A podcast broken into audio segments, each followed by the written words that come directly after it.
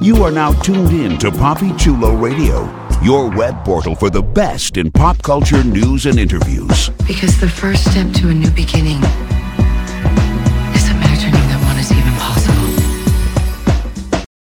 The following is a Poppy Chulo Radio original program.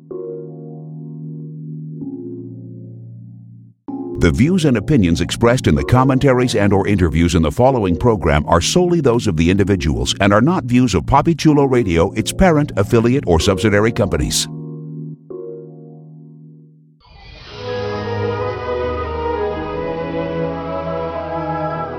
Welcome to Storybrooke.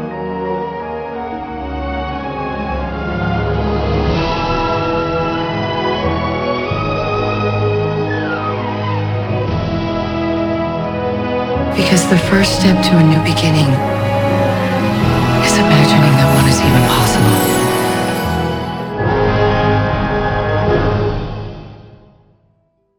Welcome to Storybrooke Weekly Mirror in Hyperion Heights, the unofficial Once Upon a Time podcast, a PoppyChuloRadio.com original series, Poppy Chulo Radio, Pop Culture on Demand. Today is Monday, April 16th, 2018, and I'm your host, Jeffrey Aruz. During this podcast, we're going to recap, review, and dissect the ABC series Once Upon a Time. Please welcome my co-hosts, Heather Bishop, Hey guys. Jenna Pace, Hey all. Katie, Hello guys. Hope you're doing well tonight. and Vinny Hatcher. Hello. Katie really cares about the listeners. She addressed them, and all of you just said hello. Hey, I said hey all. Because mine's all encompassing. I'm not Oh. just talking to our listeners. Oh, okay. Oh, maybe Katie was trying to show off. Yeah, that would be just kidding. Sort of. It's too funny. All right, everybody, let's jump into our recap of Season 7, Episode 17, which was titled Chosen and aired April 13th, 2018. Here's the official synopsis of the episode. Kelly comes face to face with the candy killer after someone she loves is taken hostage. Meanwhile, Samdi uses Drew to execute a deadly plan. In a flashback, Zelena learns a harsh lesson after an encounter with Hansel and Gretel goes awry. Let's check in on the ratings for season 7, episode 17. Once Upon a Time was viewed by 2.3 million total viewers with a 0.4 in the demo rating. It was down a tenth in uh, the demo to match its series low. And I will uh, make two notes before I hand it on over to my co host for their initial reactions. Number one, this was the 150th episode of Once Upon a Time, and this was also Once Upon a Time star Lana Parrilla's uh, directorial debut. So I want to get everyone's initial reaction to the episode. Let's start off with. I guess I have to go with Vinny. He's raising his hand. Vinny, what's your initial reaction? Do I have a third hand I don't know about? wait, wait. that sounds like, that. a personal like problem. I was like, I don't remember raising my hand. Okay, all I can say is Wicked doesn't just always win. Wicked absolutely slays. This episode is my absolute favorite of this entire season. If I've said that before, previous episode, Dethroned. Hands down, I am in love with this episode. As always, I do have my little things here and there, but overall, I, I walked away from this episode the most satisfied I've been with any episode this season. wow. Very impressive. All right. Heather, what about you? What's your initial reaction to the episode? Okay, so I've told you guys before that I do have a couple of issues with Zelena's character, and usually when it's an episode with her, I'm I'm not that crazy about it. However, I am in complete and total agreement with Vinny. This is my second favorite episode of the season. There are a couple of nitpick points, but it was fantastic, and I cannot wait to start talking about it. All right. Heather is on the hype train. Vinny is the conductor. Choo choo, motherfuckers. Come to the green side. We got punch and cake. Yes. and it's all green. Jenna Pace, where do you Well- stand? Are you on the hype train? Well, serve me up some of that sour apple punch because yeah, I'm on that hype train. This was a really fun Choo-choo. episode. Um, very distinct in the style of it, and also I think it, that it emphasized elements of the show that I really like, and I hope to get into that a little bit later. So yeah, I'm excited. All right. Heather, Jenna, and Vinny are on the hype train. Katie, where are you? I am joining the hype train because this episode, yes, this episode was fantastic. I really liked every second of it. I didn't have any complaints that I can think of at the moment until we go through it, you know, in further detail. But I really like this episode. Um, I think it was fantastic, and it's going to be a lot of fun talking about it with everyone. All right, Yep. and it's four for four. I really, really loved this episode as well. Everything about it, I just, I thoroughly enjoyed it. I thought it was a great debut as director for Lana, and uh, I thought Rebecca Mader just knocked it out the park. And uh, the various twists and turns uh, throughout uh, the entire episode, they all were really, really interesting. So uh, I am very excited to, to chat with all of you about it. But before we get into a thorough recap of the latest episode of Once Upon a Time, here is our announcer with a few special announcements. Binge listen to your favorite Poppy Chula radio podcasters discussing some of your favorite television shows. Visit poppychularadio.com slash podcasts for a complete list of all the podcasts that we produce. You will get up-to-date information on whether the podcast is currently releasing new episodes or if it's on hiatus. You will also be able to click a link to either take you to Apple Podcasts, Google Play, or the Poppy Chula Radio archives to download the podcast. To binge listen to your favorite Poppy Chula Radio podcasts, visit poppychularadio.com slash podcasts. Would you like to be one of the podcasters on this podcast discussing your favorite television show? Email talent at poppychularadio.com. We are always looking for new voices to add to our collection of podcasts. To become a co-host you must be at least 18 years old. You must be comfortable sharing your opinions. And you must be comfortable using Skype. There's no podcast experience required. So if you think you have what it takes to be a Poppy Chula Radio on-air personality, email talent at poppychularadio.com. We look forward to hearing from you. This is a Poppy Chulo Radio special announcement.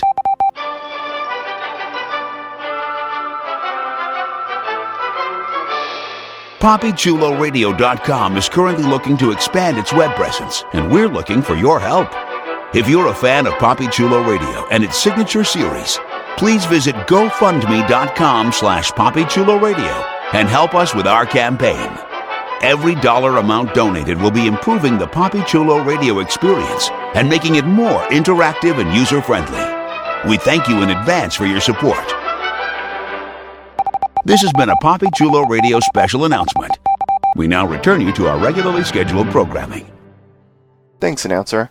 Let's get into it. A quick shout out to the opening title card, which featured uh, the gingerbread house uh, in the forest. So let's start off in the past. And uh, usually, when we start off in the past, at least in this season, it's either been in what we call the magical forest, it might be in the wish realm. We actually start off in the past in Oz. You know, I guess uh, on on the outskirts of Oz and in the woods and that kind of stuff. And uh, we see a uh, gingerbread house, and of course we know what's going on in there.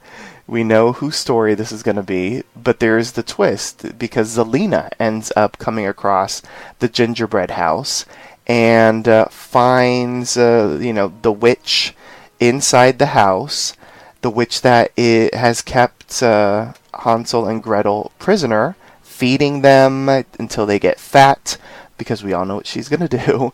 And uh, Zelena basically is there, you know, uh, with her bravado telling her that she needs to get out. You see, you've heard what I've done. You see what I've done with the others. You know, they all have worn pendants like this. Well, I'm the only one, so it's time for you to leave.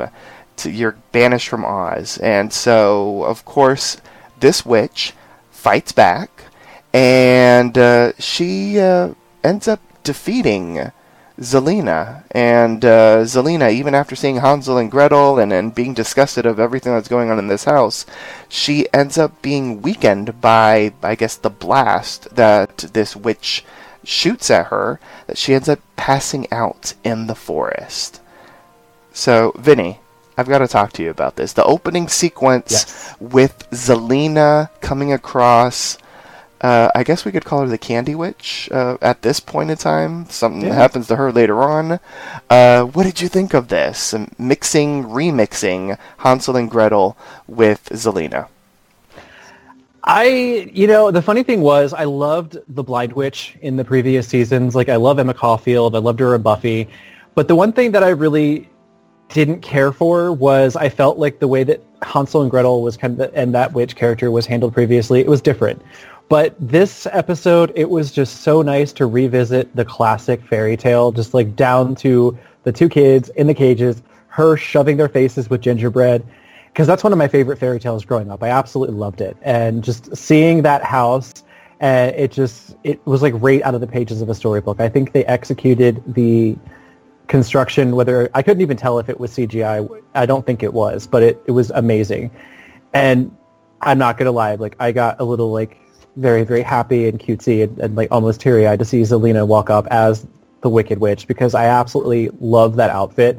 It's just it, it just means she means business. When she's in that outfit, you know the bitch is there. She's she's going to cause some trouble. And having her show up and kind of be like the paranormal slumlord of Oz was awesome. You know, she walked in all bravado, and it's really interesting because we haven't seen that Zelena in her full form, you know, in full chaos mode in quite some time. But Rebecca put it on like a glove.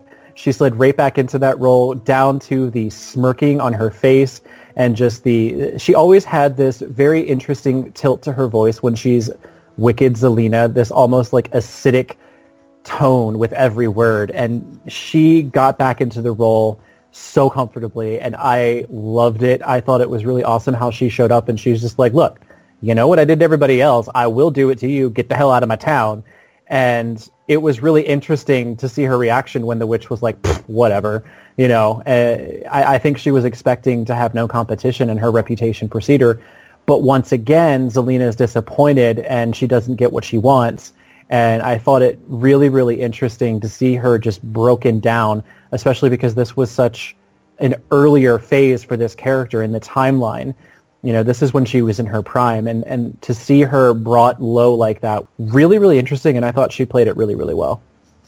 Yeah, absolutely. Well, you have to remember that the witch was uh, in the middle of cooking dinner, so you know no one likes to be interrupted when the when they Right. are in the middle of cooking dinner. She was probably hangry, Right? if you think about it.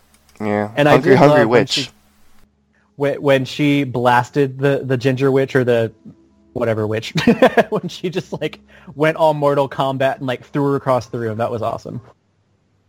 I agree. All right, continuing the story. So Zelena wakes up in a cabin. The cabin is owned by a blind woodcutter named uh, Ivo. And uh, he's like, I found you. Uh, you know, I, I wanted to make sure that you were all right, so I brought you back to my cabin. I was in the middle of, uh, you know, looking for my children and whatnot, but I ended up finding you, and so I, you know, you are weak. I am here to basically, you know, help you, uh, you know, regain your health. And so throughout their encounter, we see a lot of tenderness uh, that uh, Zelena had, had never experienced in her life. Uh, you know, well, I should say she experienced it, but it was very little bits here and there. So this is like the first time she's experiencing it again. And uh, since Ivo's blind, obviously he doesn't know who she is, and uh, th- they start developing a connection.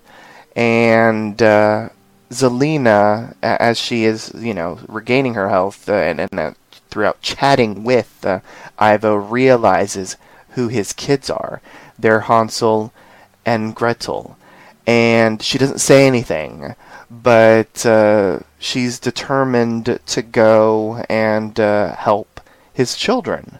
And so uh, one night she ends up leaving the um, the cabin, and uh, she goes back to the Candy Witch.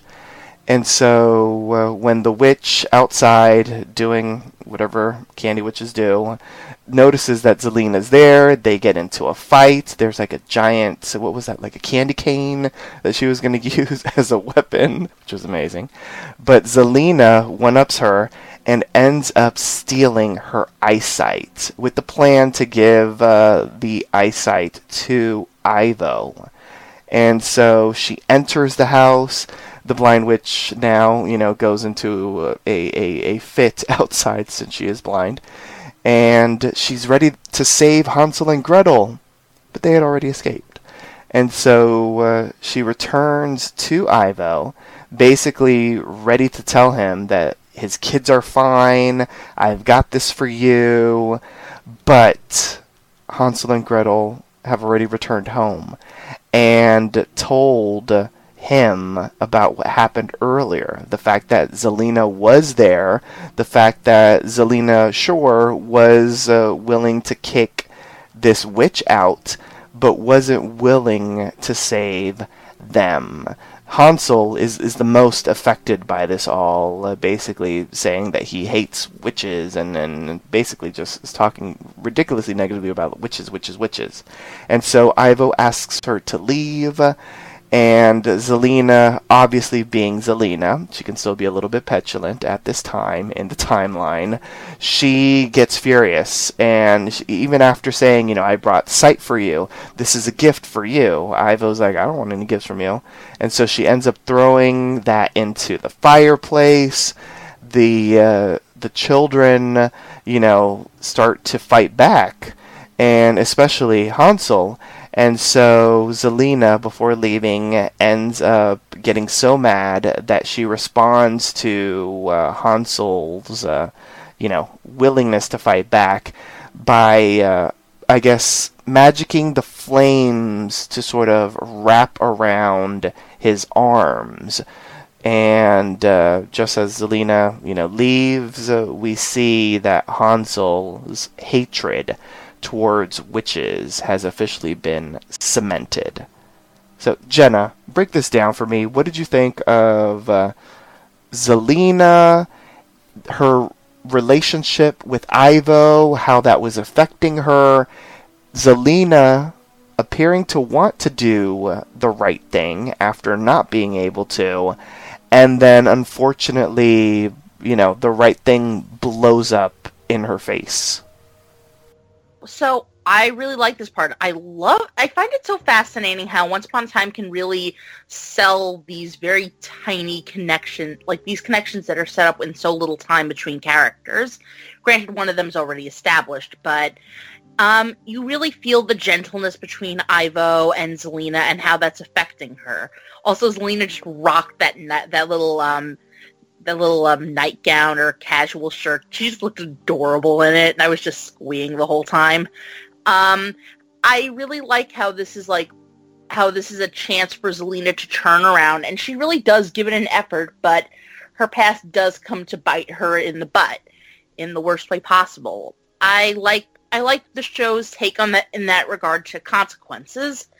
Um, at least in at least in that respect, like she was like she because she wasn't honest, fully honest. She kind of and eh, because she wasn't fully honest, the truth still came out in a really bad way. And because Zelena hasn't really addressed like the addressed like the core of who she is, it didn't fully go. You know, it didn't fully go through. She fell back into her petulance, her jealousy, her rage, and she threw the eyeballs out and she burned Hansel's arms. You know, she's you know, blaming the wrong person. Um, but yeah, I also want to touch on the fact that I love the fact that Once Upon a Time can just have these two candy houses, and they're both so distinct. And yeah, one of the houses is you know it feels like a regular house, and the other is like this crazy, creepy torture chamber right out of a Tim Burton movie. And they're both unique. They're both really cool. You kind of want to like spend time there, but not too much at the same time. Um, I like. I thought it was really clever how, like how there, uh, how the um, the you know the two blind characters and how Zelena made the blind witch blind. It's an interesting way to to uh, retell the fairy tale. Yeah, I think that this is also I think this is a good contrast for Zelena's actions later on in the um in the episode in the present, but we'll get to that when we get to that. So I think this was a pretty awesome flashback and interesting and we really get a lot of great development for both for well Zelena, Gretel and Hansel as well. And obviously we'll hear more about him soon enough. Absolutely, and I couldn't agree more. I love the point that uh, Vinny made earlier. The fact that we got to see Rebecca Mader go back to like the full Wicked Always Wins glory of Zelena was pretty awesome. I did like the bit of character development, you know, this lost chapter of Zelena that we've never seen before, in which it seemed as if she really was hell bent on doing the right thing, on making things right for Ivo, reuniting his family, giving him sight, that kind of thing, and it it really just goes kaboom. Like you know, the road to the the road of, of good intentions or whatever that, that line is. Uh, The I- road to hell is paved with good Good intentions. intentions. there you go. Because she had the good intentions, but it just it turned hellish for her, and, and she's literally been to hell, if you think about did- it. Wait, Yeah. it was a catastrophe. Oh, I see Oh what you did gosh. there, or I heard what you did there. Wow, that was very clever. Thank you. you know, she was working on that all weekend. I'm just saying. She was. Actually, it took a few minutes to make that one. Oh, Don't worry, okay. Jenna. Jenna, we, we, we like it. We won't make you feel ostracized. Oh. Oh, that one was good, uh, and that one sounded off the cuff. It was. I but like it. I just have to ask, did anyone else like suddenly instantly dislike Ivo during that scene when he rejected her, or was that just me? No, I dislike no, him. I was like, what are you doing? Right? Because You're not going to listen to your kids. Well, no. Here's the thing. Like he even says earlier. in Katie the hates episode- children. Children. That's a lie. Shut up. But no, like earlier in the episode, he basically, you know, he didn't say it exactly, but he implied that he was a total like asshole before he lost his sight and didn't care about his kids. You know, so Yeah. he, I and the Mhm. way that he was with her, it's just like for a split second watching the conflict, and it testifies to his ability to act. I thought he was going to give her another chance. Yeah. we're gonna screw it up. Yeah. And when Yep. he was like, "No, screw you, get out of here, witch," blah blah blah blah blah, and I was like, "This this family has like, I think they have some mental health issues that were already there." Just I mean, his son's a psychopath, so Right? Yeah. Well, uh, Well, his Not experiences with the all that well to witches. begin with either. She tries to join the Coven of Eight. no, his son is just a racist against witches. Okay, He's a witchist. he's a witchist. oh my gosh. Witches beat bitches. Oh my lord. yes, and we all learned that Katie hates children. So Excuse me, that is a bold-faced lie. Wait, Katie, Katie, Katie. It's impossible. Thank you. she's you. making Thank up for you, all the Jenna. sneeze that she couldn't do last time. but I approve of the Oz ones. Thank you. Oh. You're welcome. Any other thoughts on the flashback? Seeing Zelena once again in her green, everything. A- Any other final thoughts before we move into the present day stuff? Yes, I have a random piece of. Oh, go ahead.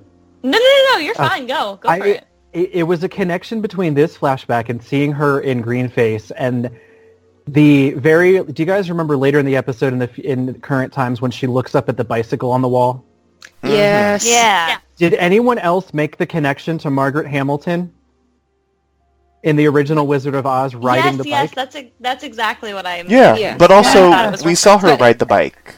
With Yeah. Hades. Yeah. Yeah. Yeah, Mhm, that was that's my connection. I never when they when she wrote it with Hades, I never made the connection then, but just Oh. in that moment, I was like, the heavens opened up, and I was like, oh. I love that. yeah. Now I Yeah. want now I want Zelena to get a little doggy. Yeah, she does. Hmm Oh, she needs yeah, to get one and not nice. kill him. Right. Oh man, all I wanted to say was that I loved, and I think you guys kind of touched on this a little bit, but I loved seeing Zelena back to her former quote unquote glory days as Zelena in this episode, particularly seeing how bipolar it kind of was for her because, you know, we see her go into the um the gingerbread house or the yeah, the gingerbread house, the candy house um, at the beginning, and she's you know trying to fight this witch, and she's not going to save the kids, and then we flash forward a little bit to her being with Ivo, and you know we see a better side of her where she decides to do something good, and then we see the end where she just comes full back into her into her um, wickedness. I mean, burning a child's hands. That's wow. That's I pretty- cheered. I'm not gonna lie. That's a regular Sorry. Thursday for Katie. Whoa. but I mean, it's just it shows you the character that she was. She was someone who was so, you know, she had very polar. The way that she presented herself, she would either be, you know, like terribly wicked, or she would try to do the right thing, but she'd go right back to being wicked. And so, kind of comparing her to who she is today, it shows it shows a lot of improvement for a character that maybe some people haven't seen so much um, because her character's gone through very subtle changes, in my opinion. Oh Um, yeah. That you can definitely see comparing her from the flashback to the present day, which we'll get into. But you can definitely see all of the changes that she's made, even though they weren't like giant leaps and bounds that we've seen over the seasons. They were just very subtle, um, subtle changes that um, have led up to who she is today. So, um, yeah, I'll, I really liked the flashback, just particular, particularly for that. But it was, it was just a really great flashback, and I, I cared about Ivo and Zelena more than I thought I would. So, so um, they did a good job. Well, I think too this episode, since it was the the goodbye to Kelly for now, at least until the finale, Mm-hmm. did an amazing job of encompassing the full journey of Zelena's character. Because what's interesting, Yes. I talked to people who wa- who stopped watching the show, you know, anytime after season three, and they're like, "Wait, Zelena's alive? That bitch is still on? What? Why did? Why didn't they kill her? You know, I hated her." And that just shows like the, the difference between her and Regina because Regina Regina had her moments while she was bad where she, you know, had, you know, maybe some soft spots. But the thing with Regina is that she always had a net of people around her. Like her father was with her when she was evil for a lot of the time. You know, she always had kind of like this net of people around her. Zelena didn't. Zelena was abandoned and then mistreated and fended for herself, never had anyone to really teach her wrong from right. And so she mistrusted everybody, you know, and it wasn't that she was evil to begin with. She was actually a very caring person, and that person's always been there. But every time she's ever tried to let that be shown or gotten her hopes up, she's been disappointed. So I really liked how, as a send-off episode for the Kelly Zelena character, they encompassed that whole journey in under an hour to revisit all of that and culminate it with how how far she's actually come. That's what I love the most about it. I agree. That was very well put, Vinny. Thank you. You're welcome. That was very good. Okay, everybody, so let's head into Hyperion Heights, USA. And so uh, we start off the episode with Zelena basically trying to get a grip on uh, this situation. She's got the candy. She's she is on the candy killers hit list, and uh, she was also, you know, talking about like what is going to happen with her and explaining this all to her fiance Chad because she's listening over messages uh, that Chad has left her.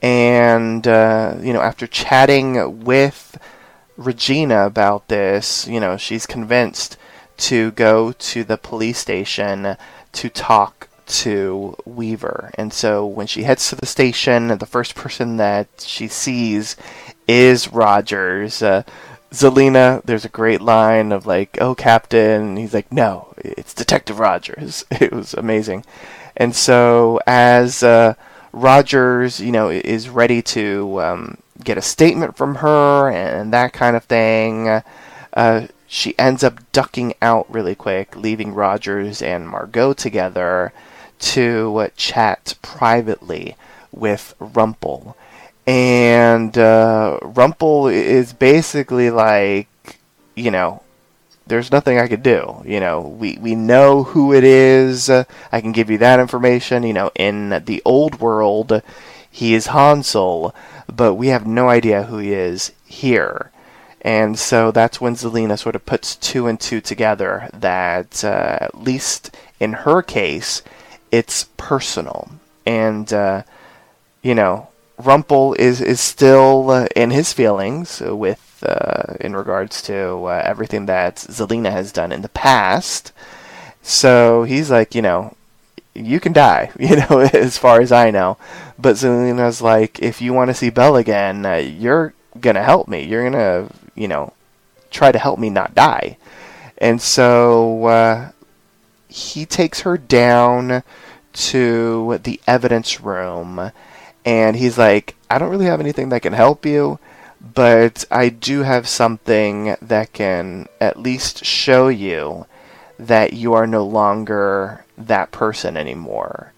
And uh, he gives her back her green necklace. And uh, she puts it on, and he's like, you know, maybe this trinket can help see you, help help you see how far you've come and uh, there's this great bit of dialogue in which she talks about the darkness in her and how she wants the darkness removed, uh, sort of echoing what uh, happened to Regina last season. But uh, he's like, you know, that little bit of darkness is important because uh, it's a reminder of uh, how far you've come. So, Katie, what did you think of these uh, first few scenes with Zelena, and in particular her interaction with Rumple at the police station. I really liked them. Um, you know, it it was occurring to me while they were while they were playing that of the history that Rumple and Zelena have together. You know, you kind of forget, you know, three, four seasons ago what was actually happening between them. You know, um, she had like she had I think it was in season three, wasn't it? Yeah, when she like kidnapped Rumple and was mm-hmm. like holding him in this cage and like making him go crazy and you know so they they pretty much have a really they have a bad past. I mean, he he originally was teaching her or she, she wanted him to teach her magic and um and you know then we go of course to where he she kidnapped him and he was going crazy and all of that up to this point. You forget about everything that's happened up to this point and why he they don't have the greatest relationship. But i think that's that's kind of why the scene was a really great scene um, just to see what was going to happen and um, so i mean i enjoyed it i really don't have I don't have much to say about it except that it really struck me. Every, I mean, how far their characters have come and why he really didn't care about helping her at all at first because of the past that they have.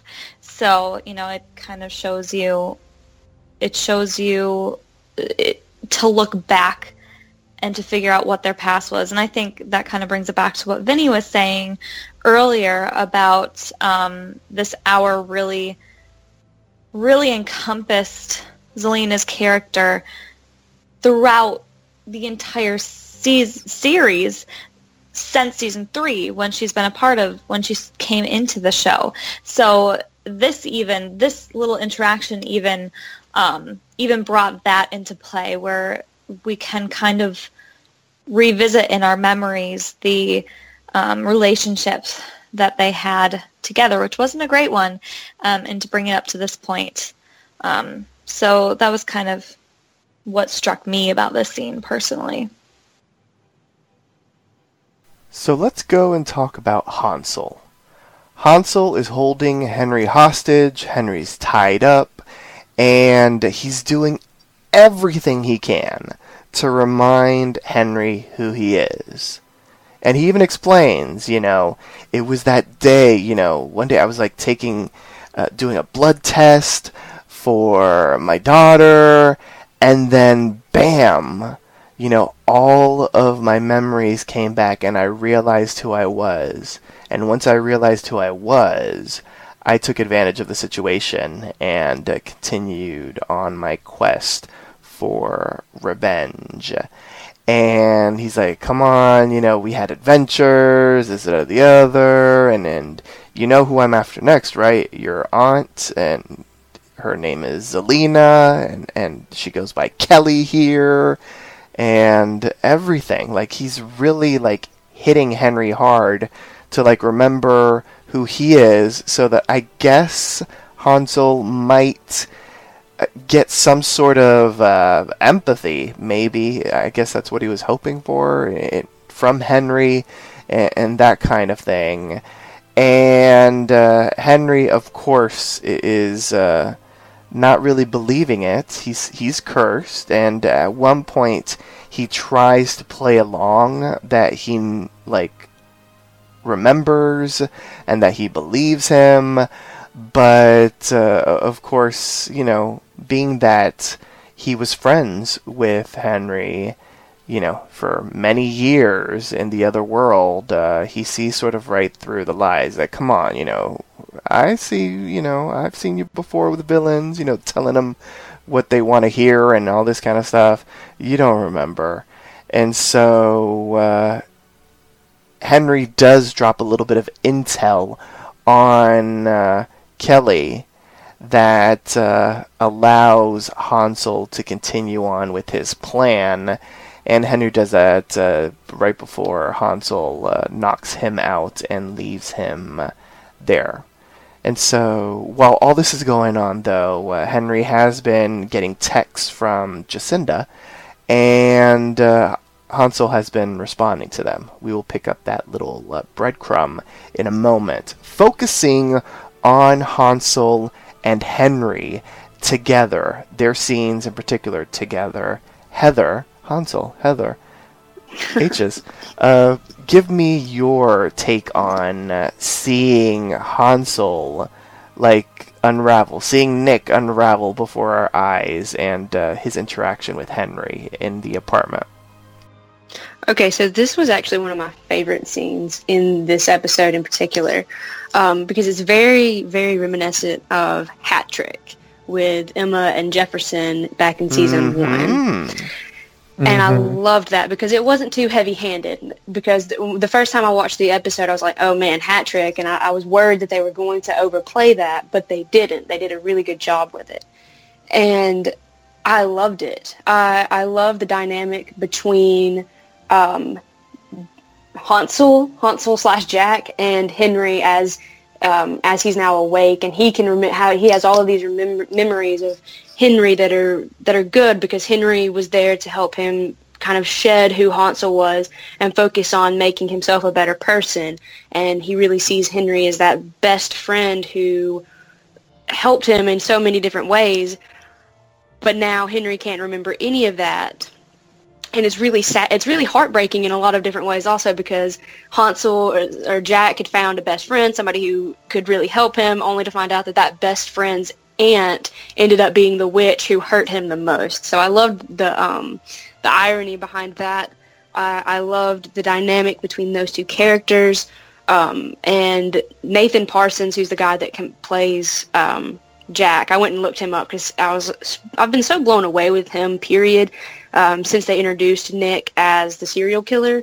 And he just nailed it in this episode as playing it as both haunted but hopeful, a little bit psychotic. That was fantastic. Um, I really, really enjoyed this scene, especially when um, Henry is pretending like he's he remembers everything and he's like, "Oh, well, yeah, if you untie me, I'll just I'll use the author power and we'll be great and it'll it'll be fine. I'll write it the right way."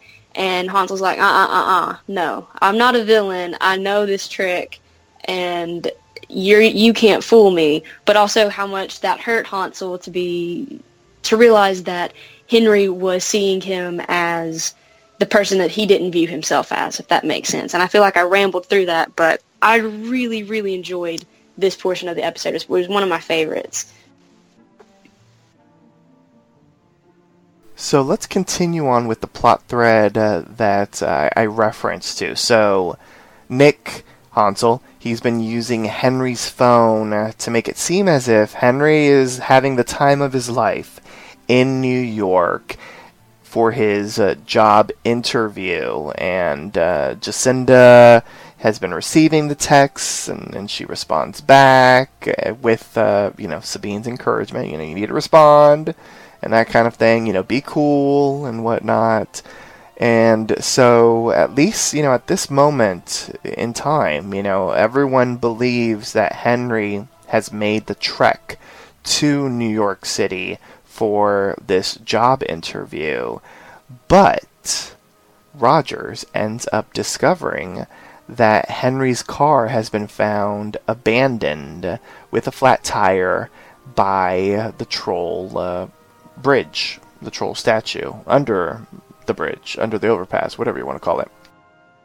And after doing some research, he discovered that Henry never made it to his flight.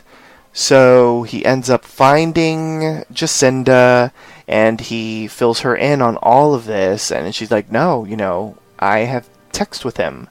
Like, we have chatted about the interview. He's fine. And so he's like, Can you, like, look at those texts and is there anything off? within anything that's uh, you know typed in those texts, and she realizes that Henry never calls him Jay, and then Henry never calls him Jay. Henry never calls her Jay, and so uh, she's like, "Yeah, he never calls me Jay," and he's like, do you know someone that does? I mean, obviously we heard Sabine say it earlier, and she even says it, but she's like, Sabine was there with me. like, she can't be the killer. I, I love for a moment though that they actually went there. I'm like, really? Come on, Jacinda. And so Rogers Sabine. is like, you know, well, at Flynn's Barcade, Nick was calling you Jay. And so he puts two and two together and he races. And I've got to say, like, that was an amazing sequence with the car because it literally was like a bat out of hell. Rushes to to Nick's and uh, he ends up finding Henry, and Henry comes too, and uh, the the two of them, you know, rush off to uh, stop Hansel. So we'll pause right here, stick a pin into this, and Vinny since it seems like you were going to say something about Nick, uh, give it to me. What did you think of uh, Rogers and Jacinda and the whole thing of like trying to find uh, Henry, and of course Rogers finding Henry? I really, really love this bit. Um, the only thing, this is one of my other small nitpicks I had was like, I don't know about you guys, but like, if my boyfriend ever called me like V or another name than what he calls me like all the time, I'd be like, what? What? It would. I'd have like an immediate reaction. So it was, and I guess it's because she's got a lot in her mind with him being gone or whatever. Just and I didn't realize it, but that it, I just found it hilarious that a total stranger took one look at it and was like, yeah, maybe we should revisit this, you know, and like. It, it took him bringing that to attention to be like, oh, he called me by a name he never calls me. Uh, also, uh, I don't think you mentioned this, but the gingerbread house on her car seat watching uh, yes. Hook's eyes, yeah, go back and mm-hmm. forth, and you could literally see him going, "Oh crap! Oh crap! Oh crap! Oh shit!" you know, it's like he's piecing it together, and it was like the the urgency was there as he really started to identify like this guy's been under their brows the entire time. Uh, one thing that I really found interesting in, in retrospect was I think that subconsciously Nick wanted to get caught not enough to make him not be willing to hurt Henry or Kelly, but leaving the car at the troll bridge, you might as well put a neon sign that someone's going to find very, very quickly because that's such an iconic area of Hyperion Heights. So I thought it was really interesting that that was the area that the flat tire was done by Nick, and he didn't at least try to like change the tire and hide the car somewhere else. So that just made me wonder maybe all of the years that they traveled together when he was pretending to be Jack, because as you said earlier, you know, being Jack, Henry gave him a new identity. Henry changed his life. Maybe there was small a small part of him that wanted to have Henry be saved and wanted to have him be stopped, but it wasn't big enough for him to just stop his plans completely.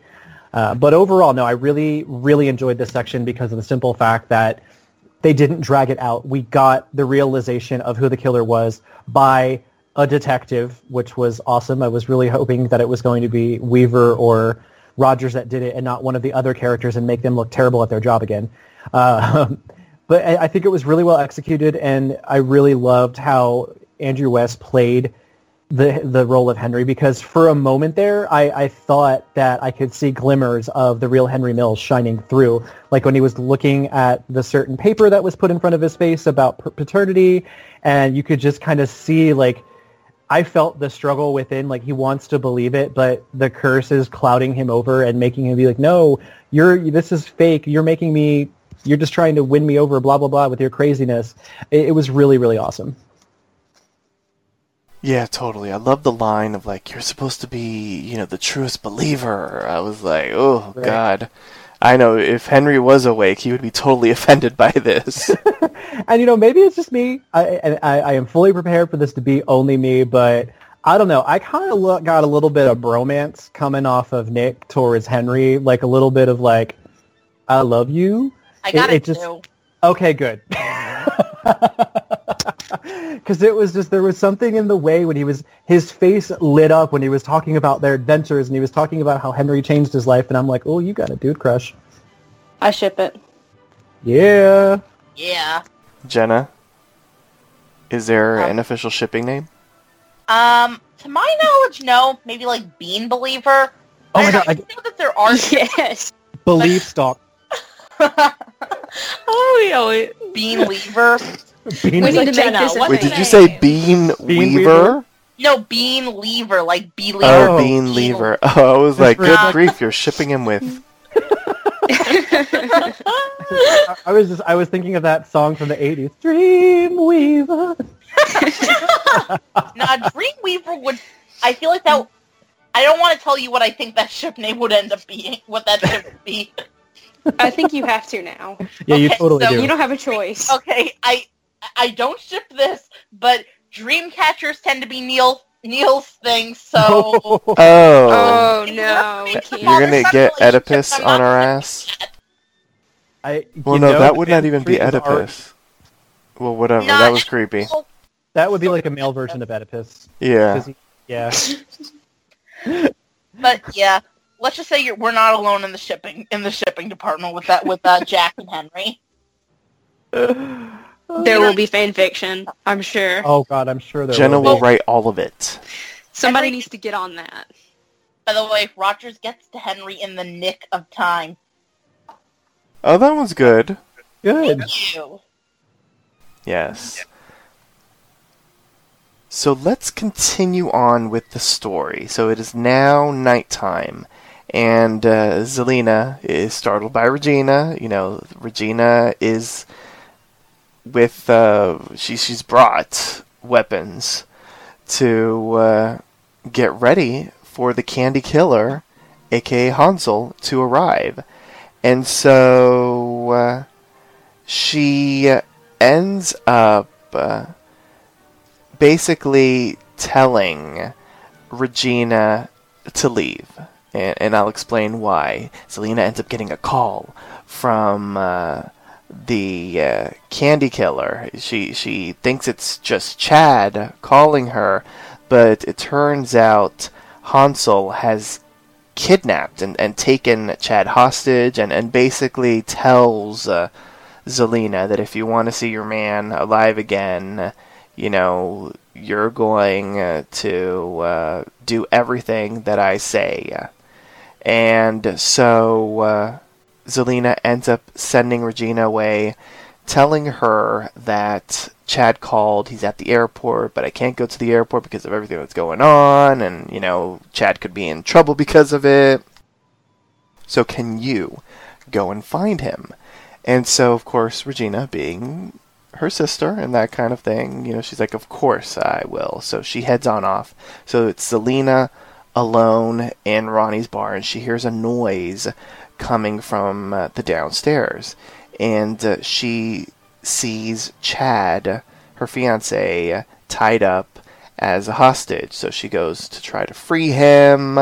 And uh, Hansel, you know, ends up shutting the door, demanding a showdown with the witch. And uh, Hansel is, um, you know, trying to tell Chad, you know, you need to see who she really is. And uh, they get into a war of words, and Zelena's like, you know, she she's fighting back, and uh, you know, she ends up getting Hansel pinned to the wall. And Hansel's like, you know, do it. I know that you're that evil person. Kill me, kill me, kill me. And Zelena's like, no, I'm not that person anymore. And she ends up bamming him right on the head, knocking him out. She goes back to Chad, and she has this long conversation with Chad that starts off uh, in uh, that storage room and heads into the um, actual uh, you know main area of Roni's, and she's like, "Yes, you know, I was this person. I am Zelena, and I have a horrible past." And I never told you about it because I felt like I could have a wonderful future with you. You know, I felt like this was a time that I could start over. And so she takes off her ring, she gives it back, and she's like, you know, I'm ready for it. I, I know that this is too much, and uh, you know, it, I understand. You don't even have to tell me. But Chad is like, you know, I don't care about who you were. You know, we all have a past. You know, I love you. And uh, you know, when uh, you know I proposed and all this kind of stuff, I made a commitment to you. And uh, so he puts the ring back on, and it seems like Chad is going to stick around.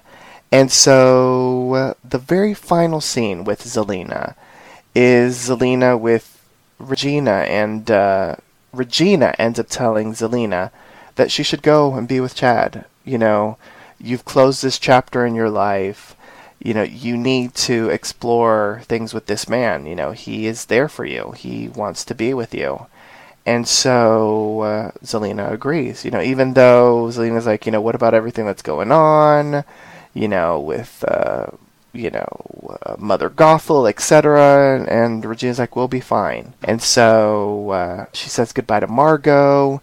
And once again, she promises to reveal everything very soon. Everything will make sense. Just an FYI, Margot was in the police station while everything was going on.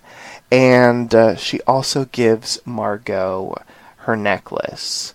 And she says, family heirloom, and I would like for you to have it, and I would love for you to be my maid of honor. So, let's talk about Zelena's showdown with the Candy Killer, as well as uh, Zelena's farewell. Her with Chad, her with Regina, and her with Margot. And let's see, uh, Jenna, talk to me about Zelena with the Candy Killer. Okay, well, I personally think the scene was really epic. I love that the once upon I love when the once upon time um, writers um, try to handle thrillers because they do a really good job at it. And this scene especially was a really good blend of that and also kind of a morality tale, a fairy tale. You get to see this really intense hostage situation with Chad tied up, Zelena worrying, Nick holding this really sharp knife up to Zelena's chest. It's all it's scary and you kind of can you can still assume the resolution, but that's still kind of a sign of how good it is that it makes you feel scared even though you know things are going to wrap up well. And I think that's one of Once Upon a Time's biggest strengths. I want to talk more about this later in some respects, but I love how they handle I loved how they handled horror in this episode. I think that when I think Once Upon a Time has a real knack for the genre. And I hope the crew goes on to do more of those. Um, anyways, I like, um, I love, this was a really good moment for Zelena's character, um, because as Rumple and Regina were telling her, you have to bring your dark side out. You have to bring out both Zelena and Kelly in order to, in order to be who you're meant to be. And, and, and so Zelena fights him off, fights, um, Jack off. It's really rough, brutal, uh, rough and brutal, but she gets the upper hand. And just as Jack's throwing the doubt in her face, bringing up all this, bringing up all this rage, bringing her to that boiling point, she doesn't. She doesn't act on it. She's a changed person. She's going to show a level of mercy. I mean, she knocks him out, but that's kind of just common sense because if she let him go, he'd just stab her and Chad and all that good stuff. Or not so good stuff. But I think the scene works on a lot of levels, and I love the dark, the, uh, the dark colors, the lighting. It's re- it's all sets this mood. I love that there are the barrels around everywhere. It feels like the last scene of an action film. So yeah, this was a really well delivered scene. Yeah, I agree. The horror elements that they've uh, included this season, in particular, have been really, really good. Mm-hmm. Yeah, the showdown was uh, amazing. The whole creep factor was uh, fantastic. Vinny. Yeah, I definitely agree. Yes. Thank you, Katie. I love when Katie agrees with me. It's not very often, so you know. Well, because you're busy killing a little children. Bit. Would you stop? You're giving it away. I know, right? Katie's gonna eat the baby. oh my gosh! Don't We eat the baby. revisit, didn't we? That's a callback had from to. many, many seasons ago. Uh, from Zelena's first season. Oh, see, the callback comes full circle. Fantastic. so, Vinny, Yeah. talk to me about Zelena and Chad. What did you think of uh, their relationship? Obviously, Zelena didn't go all fairy tale on him. She didn't explain all that, but she did uh, really go into her past, and Chad uh, is apparently the keeper. Chad is there, you know, warts and all. You know, I this is the one scene in the entire episode that I'm like I'm torn on. And I don't know if you guys remember this, but earlier cuz uh, Katie, I think I read it on your site. They they talked mm-hmm. about, "Oh, we've never had a real world character suddenly have to deal with all of this craziness in a relationship or, you know, they they they talked it up to how Zelena's Boo Bear was going to be a real world character that suddenly has to face the fact that he's dating the Wicked Witch of the West. And so I mm-hmm. expected that and and the episode kind of led me along. Like when she got her necklace back, at first I thought there was going to be some magic still stored in it that she was going to whip out at the end and like kick his ass. Uh, and so when that didn't happen, and then when she actually sits down, because right before that scene, she tells him, "I'll tell you everything," and then we don't get to see her telling him anything. We see his reaction. I was kind of like, "Oh, well, they made me think that we were going to see how like I don't know Joe off the street would react if he found out he was dating the Wicked Witch of the West, and I I loved his reaction. Don't get me wrong, but I'm kind of hoping that maybe in the finale or because she's not back until then, I believe. I- I would love to see how he handles that part because understanding that someone has a shady past is one thing, but understanding that the person that you're dating is a mythological figure as far as you're concerned that actually exists and magic exists and excuse me you're going to have to suddenly encompass your mind to admit that all of this stuff exists and you're dating her. I think that would have been really interesting to see. I would have been even happy with her doing some magic and him being like what what what? and then her to i'll tell you later you know? Um, but that aside speaking for the character this scene warmed my heart because this was the final moment. This is what Zelena has been searching for in her entire Wicked career, in her entire Storybrooke existence. She went for this when she had the baby through those really kind of lifetime movie methods with Robin and yeah, movie coming starring Judith Light later.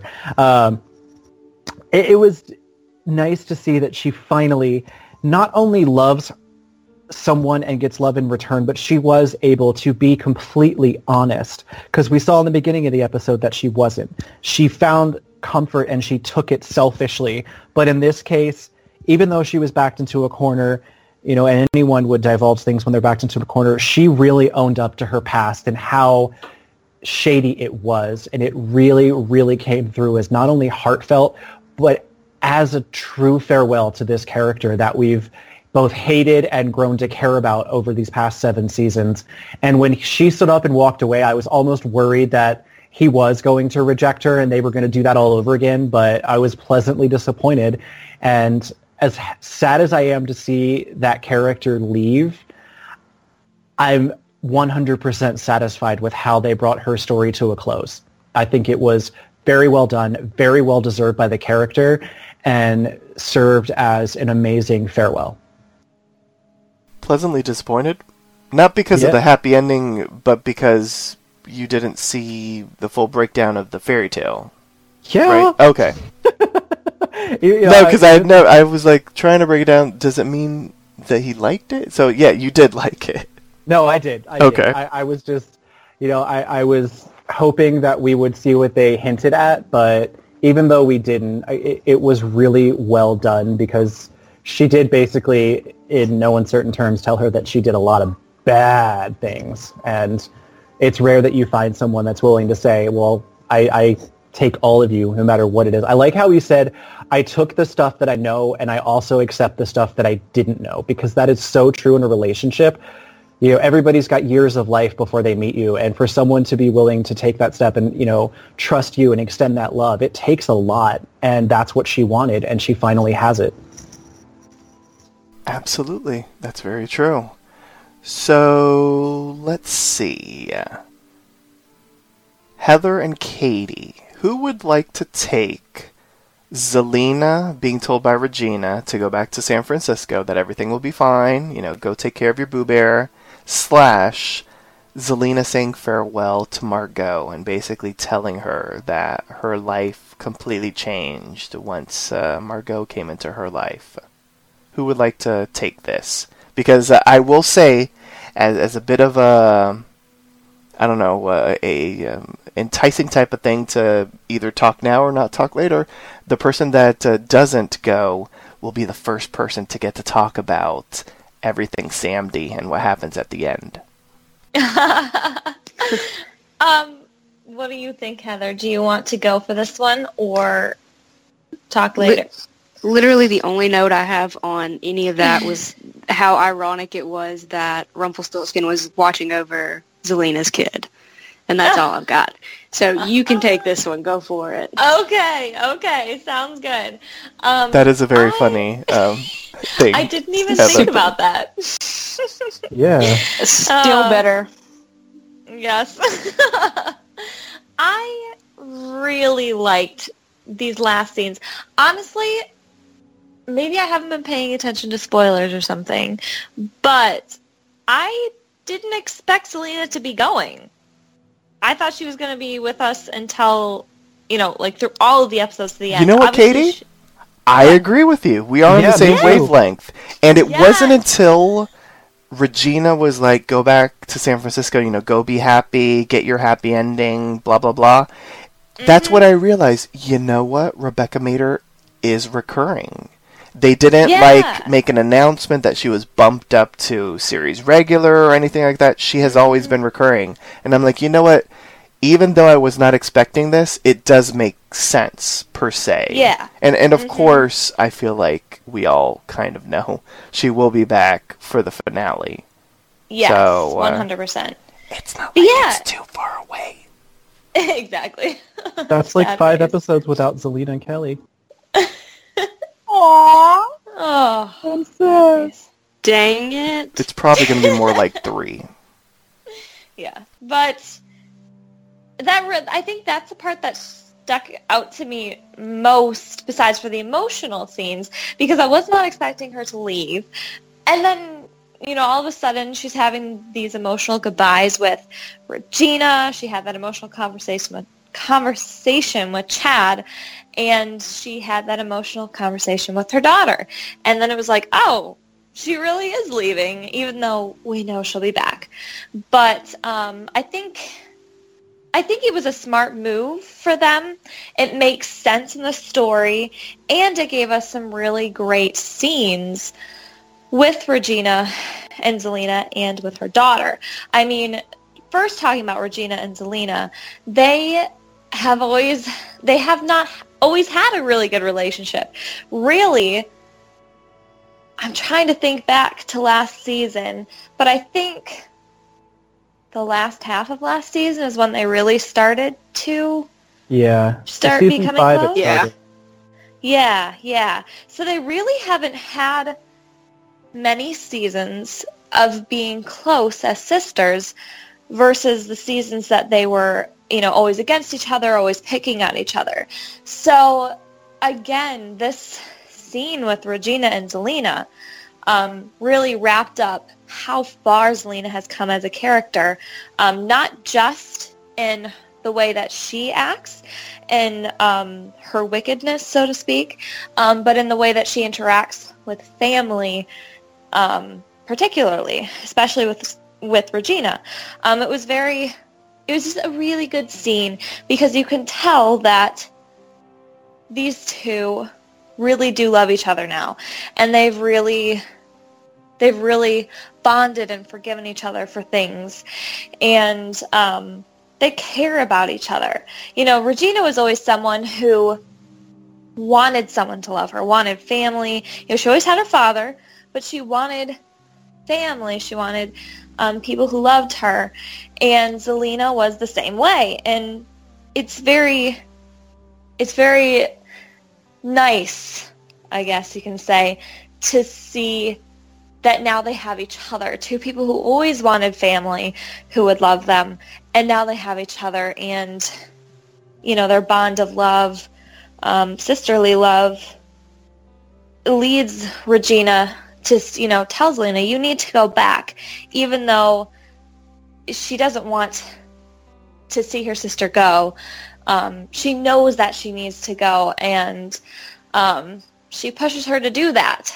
And so I just really liked their scene the most in particular um, because it just shows how far they've come and the love that they have for each other. And then moving on to her scene with her daughter, here's another um, family emotion, emotional family goodbye, but it also shows even though we have not seen Margot for very long, we've only seen her this season obviously and not very many episodes, we still get a sense of of the tumultuous relationship that they've had and that now they're coming to, Margot's coming to see what her mother is going through and um, that she, they do love each other and even though you know they might have their differences um, Zelena really does care for her daughter and um, Margot sees that and she she knows she knows that Zelena needs to go and repair her relationship with Chad. And um, that's just you know I loved these last scenes. I I really don't have any other words other than to say I love these last scenes with her and Chad, with her and Regina, and her and Margot because it shows you really deeply what one of the best things the show does is the relationships that they've built with all these different characters. And it just shows how good the writers are at working with that. Because we see it with we see it with um, Zelena and a fiance. So that's one type of love. We see it with Zelena and her sister. That's another type of love. And then we see it with Zelena and her daughter. And that's another type of love um, completely. So it's just it was very very sentimental and poignant to see these three different types of love and how far Zelena has come as a character and to see just to see what she's capable of now and that she's capable of loving people and doing what's best for her in the process. So I, I really liked these last scenes. They were very, very well done and very well acted as well. All right, everybody. Let's get into this because I feel like everyone probably has an opinion on this. But Heather will go first because she sacrificed her time to Katie. so let's get into this. Throughout the entire episode, this has been going on in the background. We see Drew helping Sabine out at the Roland Bayou. They're selling beignets. They're being a little flirtatious and cutesy. And she ends up leaving to get some more supplies. And Samdi shows up. And we learn a couple of things. The big thing that we learn is the fact that Drew is awake and remembers that he is Naveen. And uh, we also learn that Drew, of course, is under Facilier's uh, command. In the sense that Naveen still owes him. He owes him a great debt. And so later on that night, Naveen ends up bringing Facilier one of the beignets. In particular, it's a beignet that uh, Sabine made. And uh, Facilier is able to extract some magic from the beignet and places that magic on a voodoo doll that he has created. So later on, we see Hansel, Jack, Nick in uh, his uh, cell, although it's more so like an, an interrogation room, and uh, Samdi shows up, and Samdi reveals to him that he is the person responsible for waking him up. And uh, the reason why uh, he uh, was um, awakened from the curse was so that he could kill Mother Gothel, the person that is standing in Facilier's way, uh, the person that is his rival in acquiring the Dark One dagger.